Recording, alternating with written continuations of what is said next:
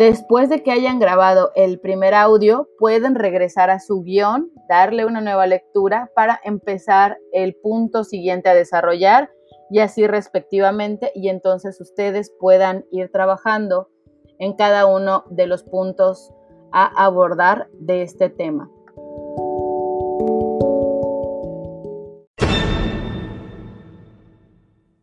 Nueva grabación. Ahí está. Aunque sea la explicación de esta sesión de clase.